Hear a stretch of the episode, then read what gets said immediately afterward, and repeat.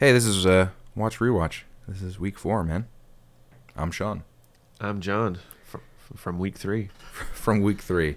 I'm Sean, but not from week 3. I'm Sean from week 2. Sean from week 3. I don't know what happened, but the multiverse split open, and I was replaced with a doppelganger. So whatever he said about Mark Saltzman in the last episode, I disavow it completely because it was alternate universe Sean Sweeney. Thank you very much. Yeah. Okay. Well, I'll take credit for all that. Mark Saltzman, the hot goss. He's a hot goss. He's a hot goss. How you doing, man? You good?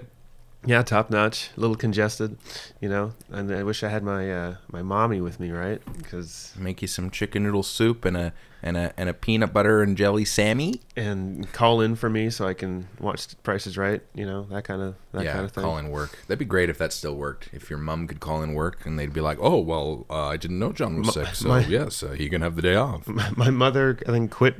On behalf of my sister when she was working at Dollarama. Are you serious? My sister worked one day and then never wanted to work there again, so my mother went there the next day and told them, yeah, my daughter quits. It's okay. And I think she had to go back, my mother too, to pick up her tax form because my sister just couldn't go. Oh. Anyway, so it's proof it works. My mother would do anything for us. Yeah, she loves her children.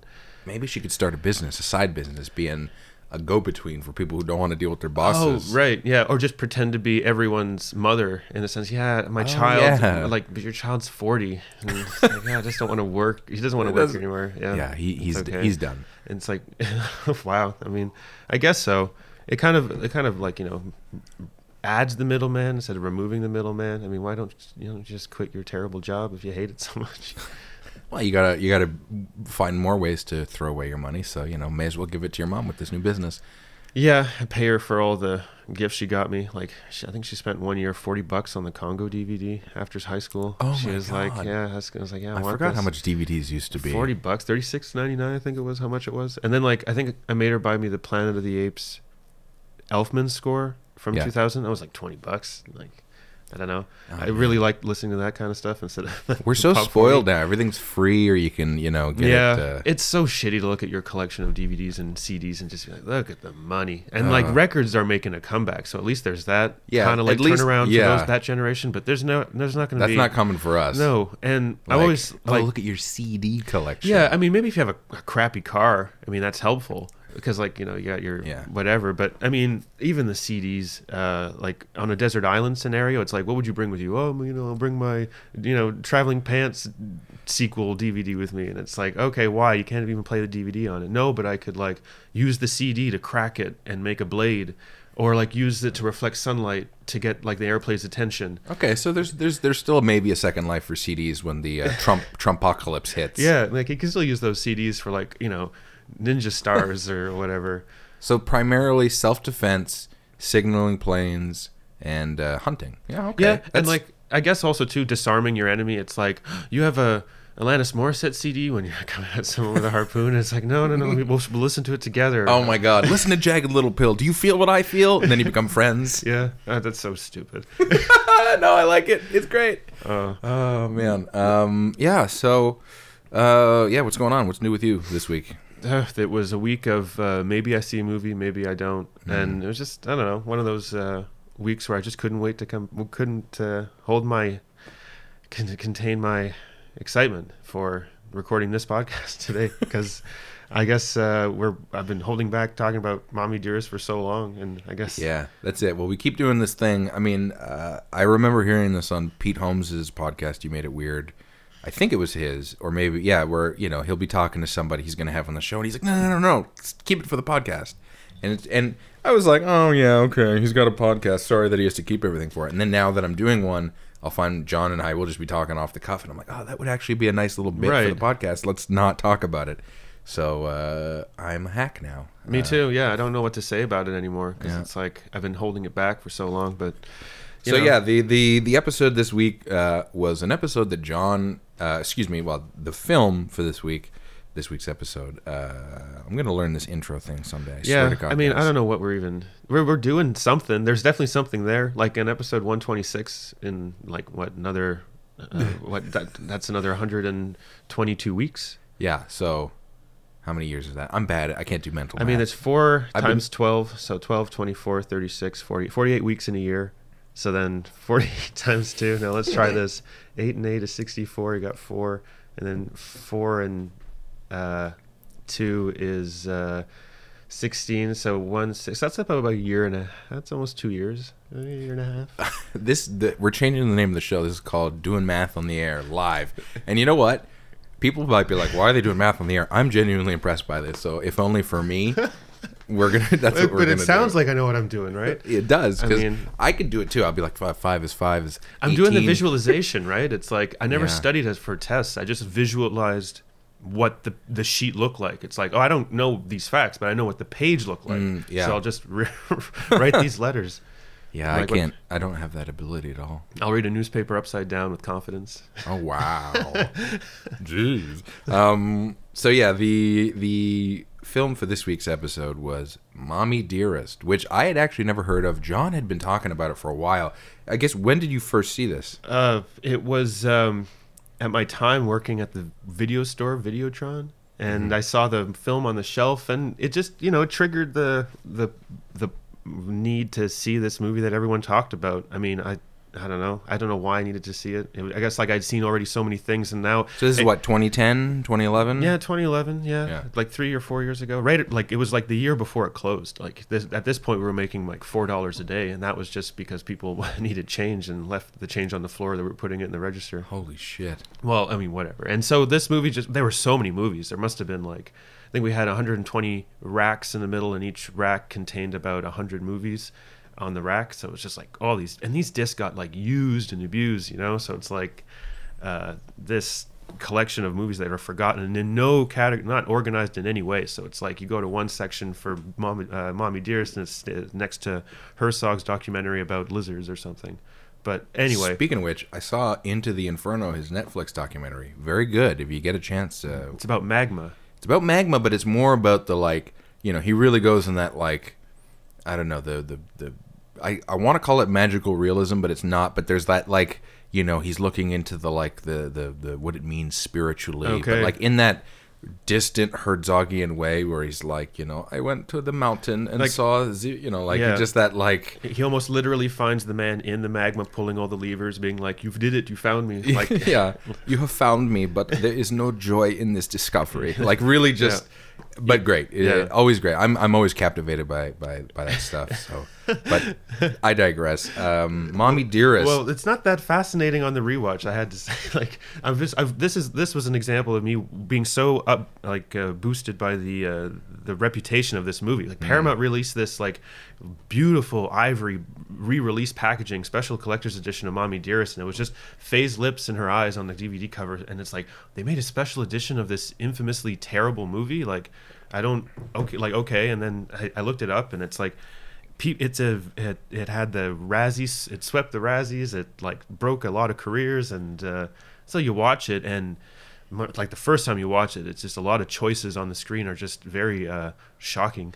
Yeah, well, that was the thing. It was my first time watching this movie, and my takeaway from it was. Initially, first 5-10 minutes, I'm oh, this is good bad. This is making me feel like when I watch Showgirls, it could be kind of genius. And then as we got further along, it started to slog. You really feel the runtime. It's a long. It's not that long. What is the actual? It's runtime? 2 hours and 20 minutes almost. 2 hours and 20. Okay, minutes. So that's it's long. That's what I call Return of the Jedi lengths. Okay, Return of the Jedi is about that, but Return of the Jedi pretty brisk. It's clip. A movie. It's a movie. It's moving along, yeah. but this film. That whatever that feeling was that oh, this is maybe a misunderstood piece of art that's satire or strange choices, that was gone in fucking 10 minutes maybe. But the 10 minutes thing, comparing it to Showgirls, I mean, in the first 10 minutes of this movie, it's kind of prestigious. It's like an award picture, right? You got this, you got the sets, you got the slow reveal of Faye Dunaway as Betty Crocker, right? And they drop hints about how terrible she is, and you go, ooh, this is kind of catty. I like this. But then it really unravels. It turns into a mess. But like, here's the thing. I mean, and like, I'm assuming that if anyone has seen Mommy Dearest and like you're listening to this, you're just thinking, oh, I should watch this or not. And if you have watched it, the benefit is that this movie just, everyone has said so much about this movie that on the rewatch, it's kind of like sad now because we've done it. I've done my like. Rubbernecking enough to laugh at Faye and laugh at the people who've done it, and this is just such a. And I've read the diary too of the actresses who've been on it. It's just I don't know. There was a book that you've talked about that was written by the woman who played the nurse. Rutanya Alda. I think her and her publisher charged me $30 on Amazon to read her, day-to-day account of working on this movie, and so ultimately it taught me that everyone worked their butt off to make an award picture, and I think Faye just ruined it for everyone because she was the diary suggests that she was having trouble with her partner, and he was very abusive mentally, and kept saying, and because he even though he had, I think she went on strike for a week or two during production because her lover wasn't getting a producer credit, and then he finally did get the producer credit, and he got to make choices in terms of Faye's wardrobe and her lighting and her makeup. So a film about abuse is being informed with a situation of abuse in real life? Yeah. And allegedly. Yeah, well, then Faye, because she was commandeering the set, and poor Frank Yablans, who's producing the movie, like we didn't go into the DVD special features of this thing. No, because there's the John Waters commentary and there's the behind the scene features of it, and like. Is it considered a camp classic, kind of the way Showgirls is? Maybe not in the same light, but I mean, if John Waters is doing a commentary, it certainly has a place in the pantheon of like bad cinema. It definitely is a water cooler thing or a wire hanger thing, because like that's a reference. If you've seen the movie, yeah, you'll get it. The big argument with Mommy Dearest is that it's a camp movie that was created by the studio as opposed to something that the people independent kind of crowd would. Yeah, exactly. The intention was to create a serious awards film for sure, and then when they the studio realized that it was like shit, they're like, oh, it'll be camp. Jeffrey Katzenberg did. It was like because that when I say Jeffrey Katzenberg, that's because when Rescuers Down Under came out and it came in like third or fourth, performed like very poorly. He removed all the trailers, he removed all the ads right away, took it out of theaters, and killed that movie because he wanted to work on, I think Beauty and the Beast was like the movie they wanted to promote. They didn't want Rescuers to stink that movie coming out. Wow. And so with this one, Paramount was like, no, we meant to make this is a bad movie, but let's watch it in that regard. And so you got Frank Yablans, who sues Paramount saying, you've tarnished this property that I worked on. Right, well, because I know that one of the most, I mean, spoiler alert if you're, 20 years behind the game, 30 years behind the game, but there's a famous scene now. Now I know it's famous because, you see it, you'll never forget it, where Faye Dunaway beats, what's the name of the kid? I don't even remember. Christina Crawford. Well, like, yeah, the abuse scene is very famous. Like the wire hangers. Yeah, she's upset. She doesn't ever want wire hangers in the home, and because she finds one, she beats the kid with a wire hanger. Well, at this point in the movie, she's already been fired and talked down to, and Faye's character is just always reacting to abuse. And so in this, I think prior to that scene, she just wins the Oscar. And so now she's upstairs just lovingly looking through the wardrobe and glances at a wire and snaps. And like, in a Christopher Nolan movie, you would understand that this woman has mental issues and that what's about to happen is tragic. But in the staging of this, it's just Faye and a young actress reacting to a scene of her being hit with a wire, I guess. Yeah. But it's so Hollywood, this staging, that it's so over the top that the choices are really, really weird. Yeah. You watch the scene and apparently they marketed the movie with a still of that, a poster of her with the wire raised over her head, which is, if you think about it, in terrible taste.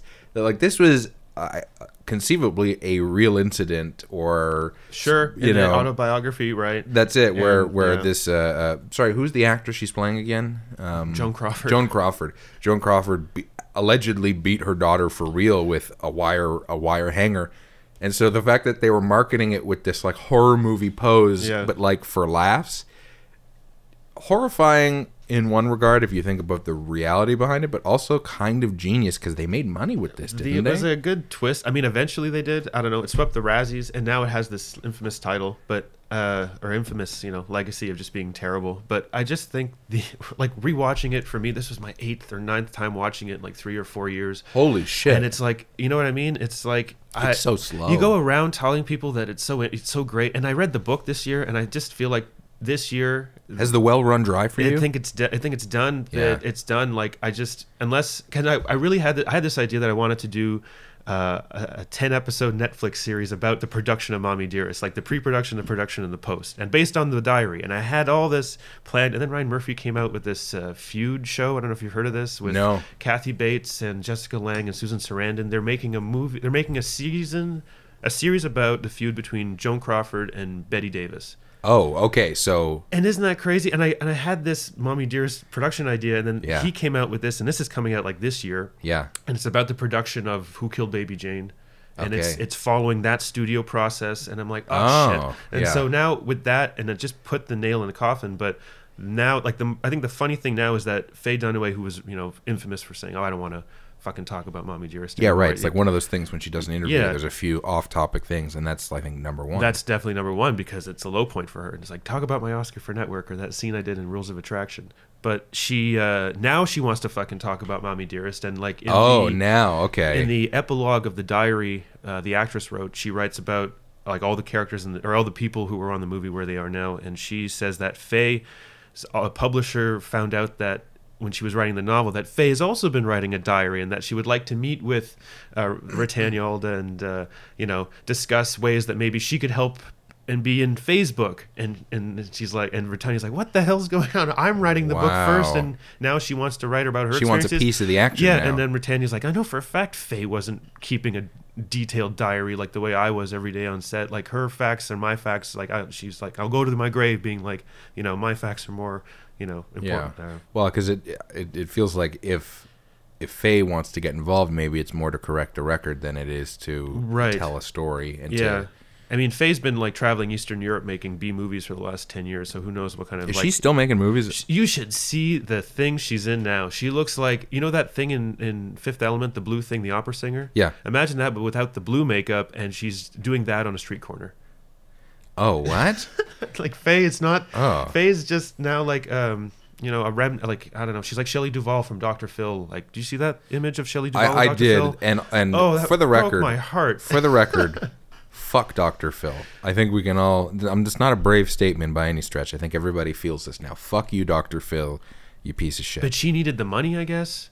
Well, she's mentally ill. He exploited her. That's the problem. So, but I don't know who her handlers are. And who are his handlers, like getting producers to be like, get Shelley Duvall in on this. And like, he must have been like, for a fleeting moment, been like, is this a good idea? Yeah. I don't think he wanted to. Thanks, Oprah. Thanks for him and Dr. Oz. But then it also, too, it kind of, I think, like for people like us who are good Christians, we're not looking at Shelley Duvall being like fuck her and like her ugly face from The Shining. Now we're looking like this is terrible. She's a real person. Yeah, exactly. We're not like I don't feel like there's any patronizing or any kind of negativity from that, but it just flames the fire for people who are out there who would love to get on the piss on Shelley Duvall contest.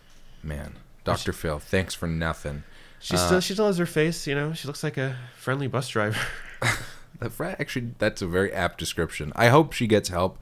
I hope, if anything, this illuminates that she does need help, and that somebody that's not Dr. Phil is involved, because holy shit. I just saw the image. I don't know the story behind it. There was a clip that, I think I watched a few seconds of it, and I was like, I can't. I'm supporting this by watching it. I turned it off. Yeah.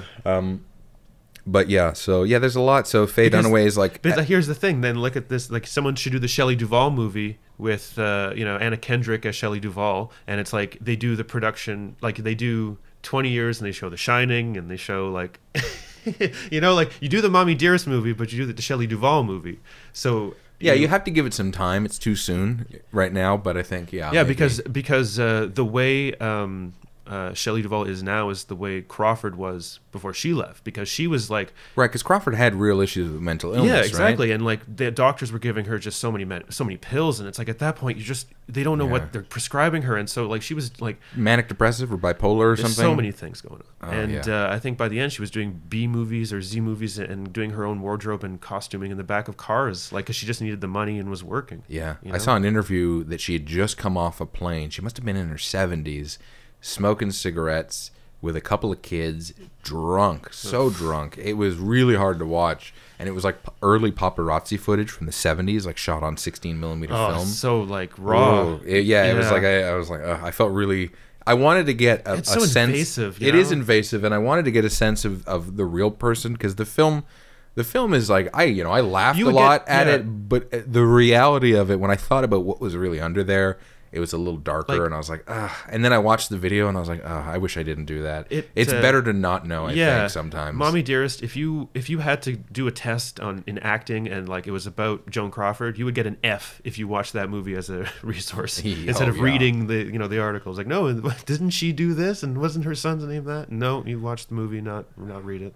Yeah, the movie. Book. It's not a good movie, and it her performance is definitely worth the watch. The 2 hours of that performance, and everyone's performance, and especially the backstory. Like it's worth watching the once, the rewatch, sure. The 9 rewatches that I've done, maybe not 9 rewatches. I mean, I think, but that's interesting to see the value of a rewatch, because I mean, a good movie, a truly great movie, I don't think there's a limit you can put on the rewatches. For sure. But this is, I guess for you, you've learned something about this movie. The sit-through, the top to bottom. Like, you know what I mean? It's not just putting on Inception and then hearing Zimmer's great score in the back. Because there's nothing in this movie other than shouting and like studio silence and like... The pacing is very strange. There's time jumps. And there's a lot, it covers a lot of ground for a 2 hour and 20 minute movie, but it feels long, which is, I think, a failure of a movie, because... If you're aware of the runtime and you feel that it's long, the movie is somehow failing to keep your attention on anything other than what's happening on the screen. And that movie, it just didn't, I felt myself, I looked at my watch a couple of times. Oh, for sure. Especially when like the abuse is over, when you've had enough of the fun. Because then what's the point of all these scenes then if it's just going to... Yeah, it's there's something fun and campy about like, a bad performance. The abuse isn't funny in and of itself, but...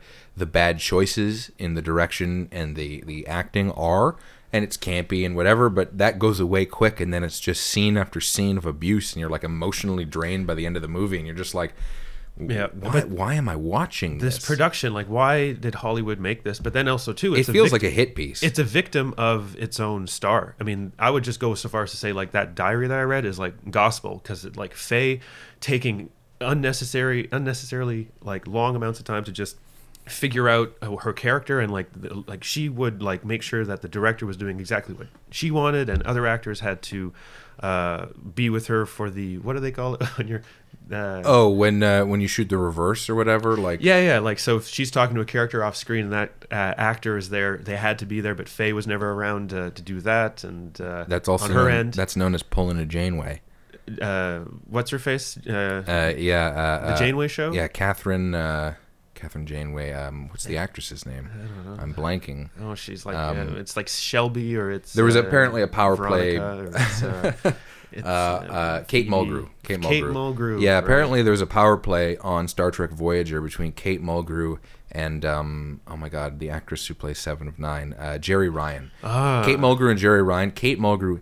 I mean, I think Jeri Ryan. Well, she was upset more that the producers UPN were like, we need to sex it up. Yep. Let's have a Borg in spandex. Yep. And that's a fair assessment, because and it she was had better hair than her too. That's true. There was a hair war going on, but it was a step backwards in like how Star Trek kind of treated women. So I understand that, but apparently like there was a distinct lack of professionalism from Mulgrew towards Ryan, and.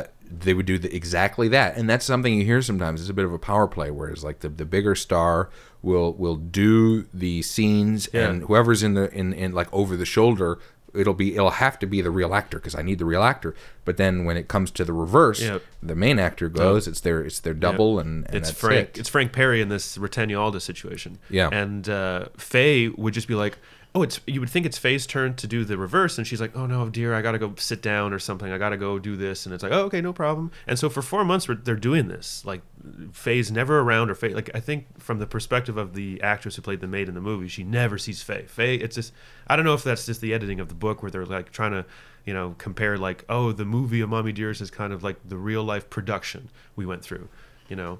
And yeah, like the makeup artist was like an old Joan Crawford makeup artist, and costume designers and the art direction, like $150,000 pieces of jewelry that Faye would toss out and just be like, these weren't worth it. And wow, it's just a real, like, it seemed to mirror some of Joan Crawford's life strangely, like in this, in the pomp and circumstance of this production, and also the egocentric nature of the star. Yeah, like. And it just, it's so sad. And then I think that's what killed my rewatch this week. Yeah. It was just like, you had too much context. I did so much into this movie. And then I look at the special edition and it's like, yeah, like who's gonna throw on a party? Like, this is the kind of movie you would have on in the background while, like, you know, you had like dance hits going on maybe. Yeah, because Showgirls you could throw on at a party and it's, you're gonna have a laugh a minute. Any second, and all the dialogue for sure. It's very bouncy and fun. This movie is not intended for that. And no, this is like, you know, you're gonna throw it on at a party, be like, haha, it's a camp classic, and then there's just like a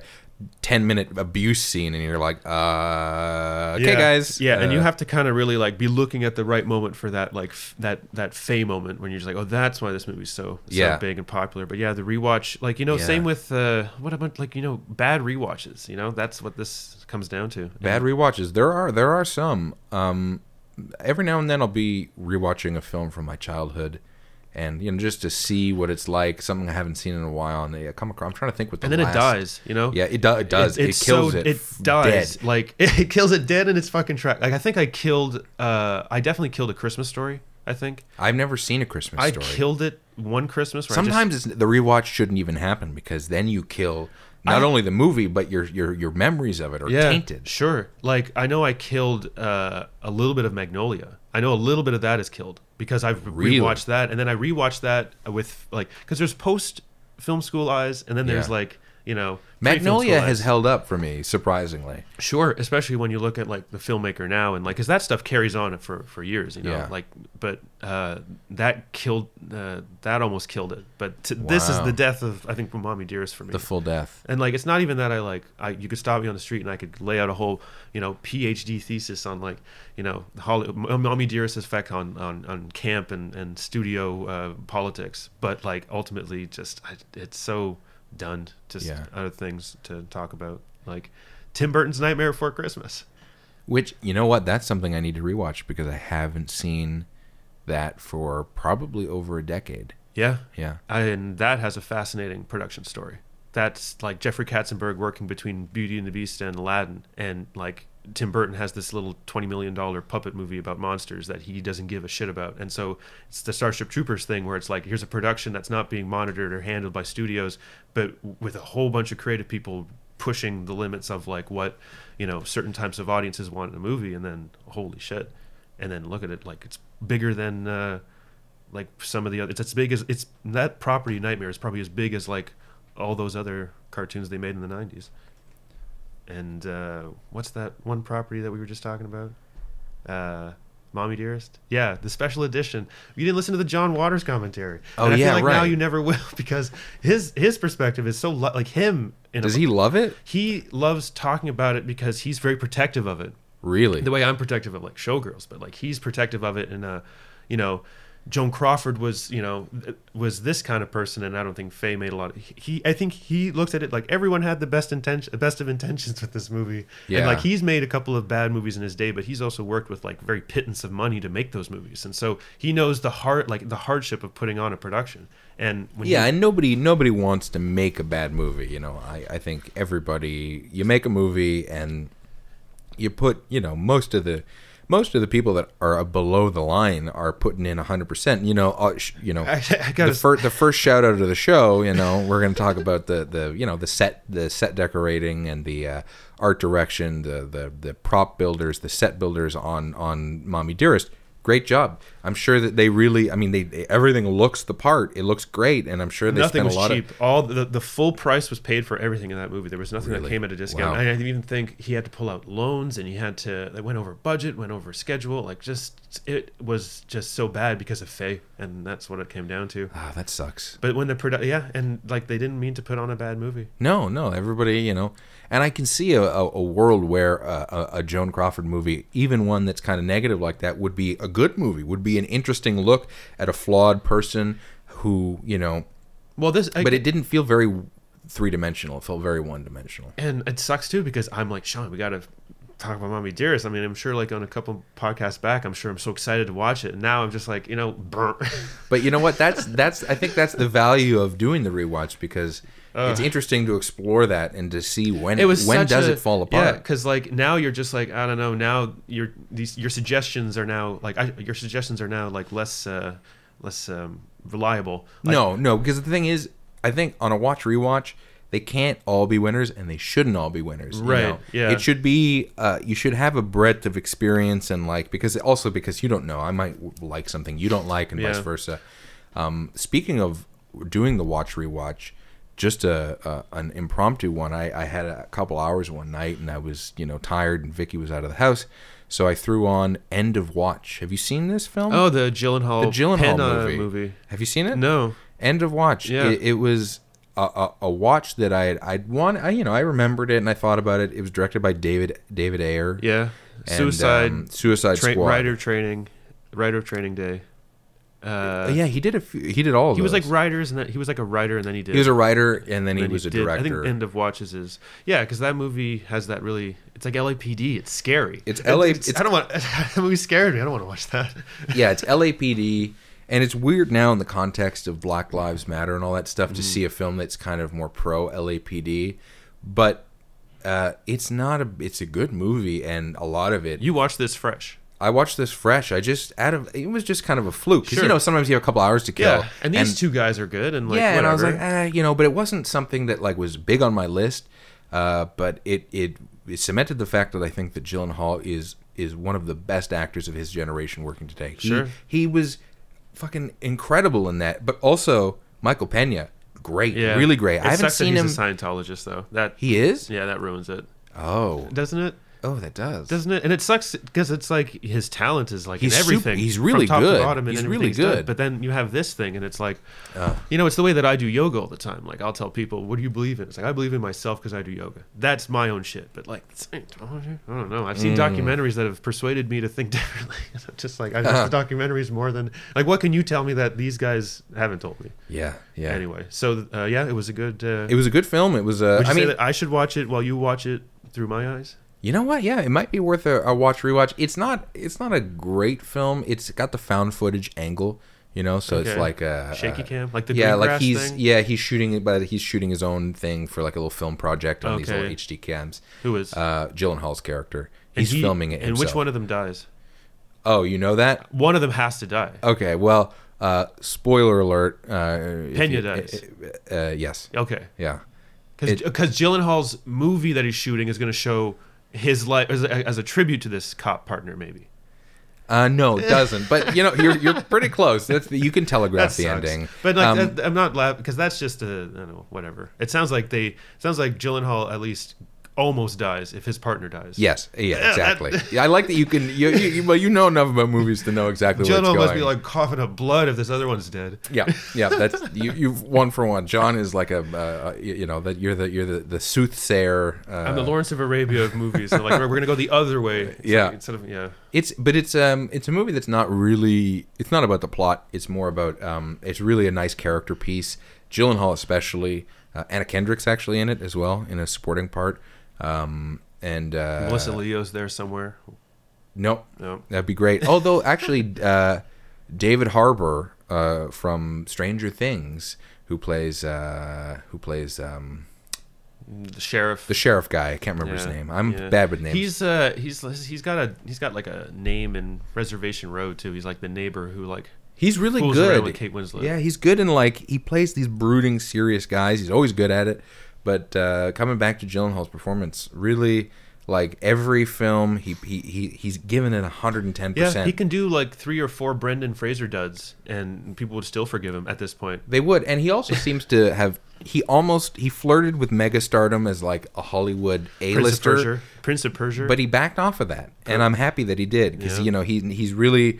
I think you look at the films that he's chosen, what he's decided to do. Yeah. The trajectory is good. He worked with Denis like for like 2 years or something. He did, yeah, like, 2 films, and like I would think a very interesting point in his career too, because it's like I think also when he was shooting those movies, I don't know if it was here or not, but like I remember he was probably doing Source Code, and like he was at a club or something here in Montreal, and like somebody called him out for like a Heath Ledger death. He's like, "You're the reason he's dead" or something, and he like flipped his shit and like started a fight.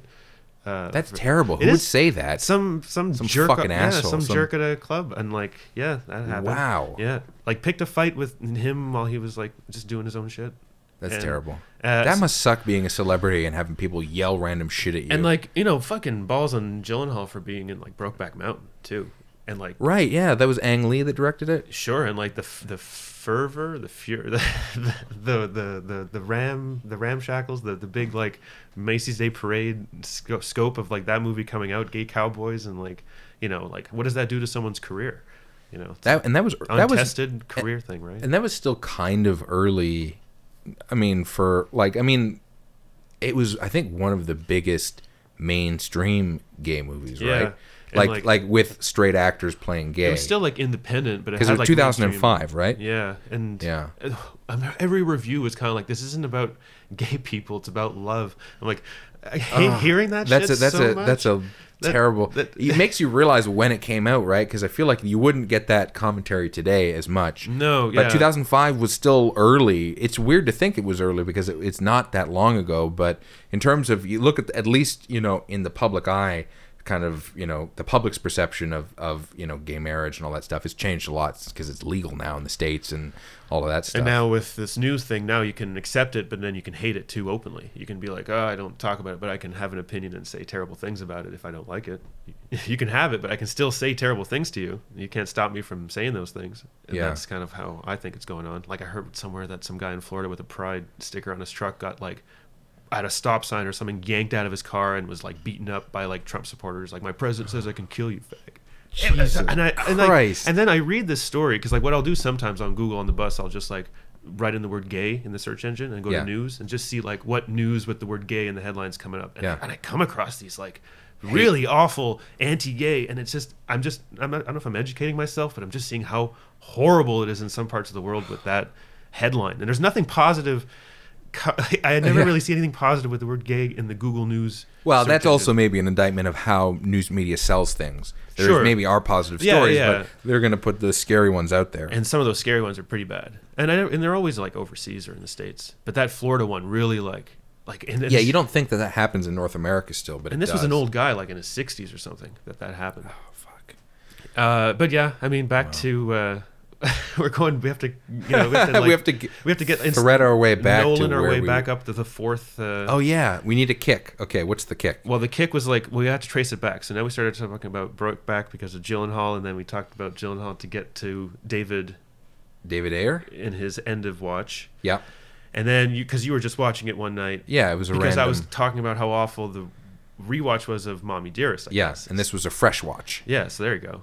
There we go. So we're 4. That's 4 kicks back to Mommy Dearest. That's the 6 degrees of Mommy Dearest. But then Peña, as a Scientologist too, is like you watch these movies and you know about the celebrity, and that changes everything. That does. I sometimes ignorance is bliss when you're watching a movie. The context can ruin it. You know. Well, I work sometimes on movies. I don't like to talk about it too much. I didn't want to talk about. No, I work. I didn't want to talk about the release of a movie this week that came out. No, I can't. 25%. Yeah, and like some of those reviews too are as bad as like you Google up that movie and you're gonna get pretty bad stuff. Yes, I can't actually talk about any of the movies I've worked on just for. No, kind of but can I dance around it without really talking about them? But anyway, yes. Yeah, I used to say, yes. Like, yeah, it was. It nobody, and bringing back to the point that nobody tries to make a bad movie. Exactly right. I can say that much. I've worked on movies that have not been well received. we don't try to make a bad movie, but sometimes it doesn't work out. For sure. And that's the thing. And a lot of it is like, you know, it's stuff beyond the control of the I'm a below the line guy. Yeah. So, you know, we just do what we can to make sure our part of the movie comes out as good as it can and the rest. And, you know, I don't hold any ill will because, you know, some filmmakers like Kevin Smith are like, fuck the press, fuck this and that. Because that was a weird midlife crisis thing. He went through a real, like, he's backed off of that a little bit, but you get these filmmakers who go through this, and I don't, you know, that's part of the game. If you're gonna make a movie, people are like, it's so easy to tear it down. Yeah, but also, like, if you're gonna show things to people, they're gonna have an opinion on it. They're gonna talk about it. The internet means everybody's gonna talk about it. It won't always be good. It won't always even be fair. But that's how it works. You either deal with it or you don't. You know, if you get into this business and you have a thin skin, you know, maybe find another line of work because it's. I mean, I see about because, like, here's the thing. Because the project, I'm not going to talk about specifics about the project of the weekend that just came out with the bad reviews, but like that product has legs for decades to come because of the kind of movie that it is. Yes. So it's like I feel like this kind of movie again has the had one thing in mind over another. So I think. You know, its survival as a product was more important than, let's say, its quality as a product. Yes, and that's something that happens very often, I think, in this business, where the survival sometimes trumps the quality, and because it is the film business. Exactly. Yeah. And there's that great line in David Chase, who did The Sopranos. Yes. His directorial debut was not Fade Away from like 3 years ago, and it like the biggest star in that movie was James Gandolfini, and he was like the dad character, and it's about these young New Jersey boys who start a band. Is it a good film? I haven't seen it. It's fantastic, and it's like it's David Chase's autobiography, but it's so vague, the movie, that it's more like snapshots of like people who have dreams and want to start a band. Anyway, Brad Garrett shows up at the end of the movie as like a New York agent listening to their band play a good song. And it's like, yeah, you had a good song, and in any other movie, we'd sign you right away. But Brad Garrett gives a very frank bar talk with him about like, you know, I need you to come here and perform five nights a week, you know, working 12 hours a day, like at shitty bars. And they're like, what? No, you got to learn these crowd pleasers. Like, it's called the music business. Yeah. And it's like, that's the idea. It's like, do you want to do this or do you want to do that? And it's a strange intersection of art and business. And, you know, sometimes it doesn't work out. Sometimes it does, you know, sometimes you watch something that's both artful and makes money, like Arrival, which is now standing at $77 million on a $40 million. And the word of mouth too, like everyone. I think it seems to have legs. I mean, it's dropped off a fair bit, but it's up against Moana and a few other things. But it's still going strong, and I'm really rooting for it. I want the Thanksgiving weekend and like Christmas too. It's like if it sits there, and it's such a good alternative to the other things that are coming out. Yes, you know, it's a hopeful movie. It's a smart movie. And then they look at their phones and they see like the 90. I think it's sitting at like a 90, and it has Amy Adams and she's hasn't done a thing. I think the worst thing she's done in her life is smoke a cigarette. So like when you talk about America's sweetheart, I think she could be right up there. She's gonna win an Oscar this year for that movie. I don't know if I'm calling it now. It's just because like she's got like 8 nominations or 7 nominations. She'll win this one because it's so. But here's the thing: what are the competitors right now? Well, Isabelle Huppert, and she won't win because it's a foreign film. Maybe she will. I don't know. No, that's the Academy, but though. Isabelle is she's been an actress. She has never won an Oscar, and she's like Catherine Deneuve. She's like been around France for 50 years and done work with Godard and. I don't discredit her qualifications, but I think that the Academy is so, you know, North American centric that I don't think she'll maybe get the nom. She'll get the nom. She won't win. She might get the Globe. She'll get the Globe. The Globe, yeah, because it's the. Or Hollywood. But they might categorize her as a comedy musical. Because Elle apparently is it's rape revenge comedy. Yeah, which is beyond me. I have to see this movie. Yeah, because that's the thing. I don't know how the fuck that works. So besides the Elle, who would be the other contenders? There's Emma Stone for La La Land because that thing is being, and there's Viola Davis for Fences. Have you heard about this Fences now climbing? No, up? Emma Stone might take it because Hollywood has a boner for like but reinventing the musical. But here's the thing, like that, then you get into the whole Trump Hillary situation where you're like, do you want loud, obvious, or do you want That's a terrible comparison. Jesus Christ. No, let's go with it. It's going to be loud and obvious. Emma Stone, I'm putting money down. I'm putting $1. She's so great. I mean, you show me. She's great. I wouldn't begrudge her the win at all. I think she's fantastic. But she's incredibly talented. But I haven't seen this La La Land, and I'm getting a. I want to see it. It looks good. I'm getting a The Artist vibe from this movie, where it's just. I never saw The Artist. It's a throwback to a time in Hollywood, and we should just be fucking grateful for the things we have now, and how movies back then are just as good. Like I'm tired of that. Preachy shit. Looking backwards. And especially young, I don't know, Chazelle, I liked Whiplash, but I don't know enough to say why he's going down this rose tinted glasses thing. But The Artist I didn't like either. The gimmick, and everyone loved it. And I never saw it. But then you told everyone tells you to watch it because they love it, and then you watch it and you're like, oh, your love deflated my ability to like it. Yeah, too much hype. Death by hype. Like Mommy Dearest. Yeah, kind of actually. Oh, excuse me. You can hear just thinking about Mommy Dearest is making the skin fall off your face. It is. It's so old, that movie, and it makes you feel old watching it. And the makeup in that movie, it's like she's wearing a broken arm cast on her face sometimes. Like the makeup is just so wrinkly and just dusty, and you want to oh God, what a movie. Oh, but I did want to talk about the Cars 3 teaser. What? I haven't seen any of the Cars movies. I was even before we sign off, because I think we're getting that point. That's it. Maybe we're getting to that point. We're almost done, folks. I'm so glad we don't have to talk about Mommy Dearest ever again. But the Cars 3 teaser. Now, Cars, I think, is sitting at 76% on Rotten Tomatoes. It's an okay movie. It's like a slow slog of a Pixar movie. You just watch it, whatever. What about Cars 2? Cars 2 is a fun little action movie. It's at 36%, which I think is unfair. Whoa! It's their only rotten movie, and really, yeah, and it has a James Bond Secret Service kind of car. It's a lot of action scenes and a lot of set pieces, and it's a global car chase movie. Doesn't Dane Cook do a voice in those movies? It's Larry the Cable Guy, and Larry the Cable Guy. But Dane Cook does a voice. Oh, he's in Planes. Yeah, that's the Walt Disney marketing and with Pixar helping in. Anyway, so Cars 3, the teaser, because they're making a third one, and because they're moneymakers and the children love them, but. Cars 3 is now coming out in 2016 when the first one came out in 2004, so it's about 12 years this franchise has been going on. And 12 years already? 2004, yeah. Well, 2016. This movie's coming out in 2017, so maybe 13 years. Anyway, so the teaser opens like every other Cars movie, which is at a Daytona track, and it's going, everybody's going fast and fast. But then the Owen Wilson car is now, his tire pops, and he's flipping in the air in slow motion, and it looks like a fucking Christopher Nolan Dunkirk trailer. And then the words...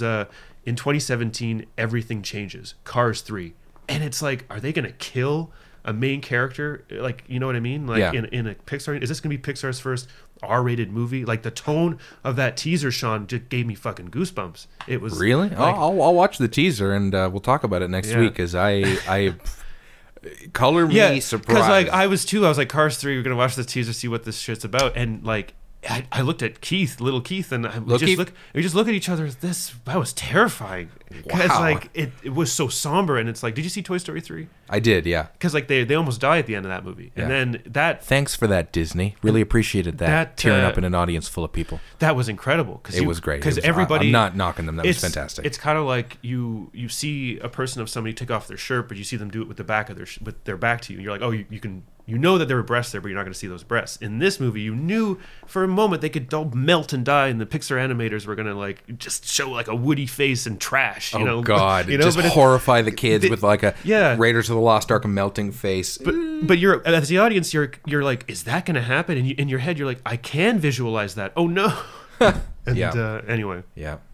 Yeah, but when you rewatch that scene, you're like, I don't know. I'll be back. I'll be in the other room, and I'm sure they'll be fine. Yeah, exactly. They'll be good. Yeah. So that was it. That was rewatch for week 4. Mommy Dearest. Great to never talk about that movie again. That's it. I'm closing the book on. So many, it's that Inception thing. I'm now going back. I got the kick I needed to. Yeah, back to level 1, and that movie.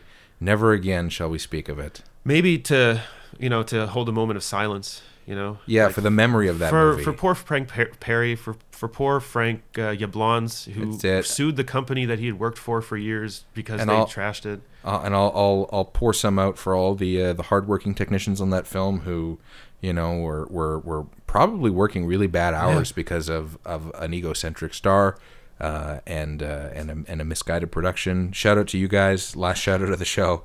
Only two this show. That's okay. We're working on it. We're going to get it down to zero, I promise. Oh, but shout outs are so pleasant. It's a positive way to thank everyone, right? Yeah, that's it. I don't know if you're sincere or not, but I like that. So they were words that made us smile. Yeah. All right, so watch, rewatch. That's it for this week. Take care of yourselves. See you next week. And we'll watch you later. That's it. Bye. Bye now.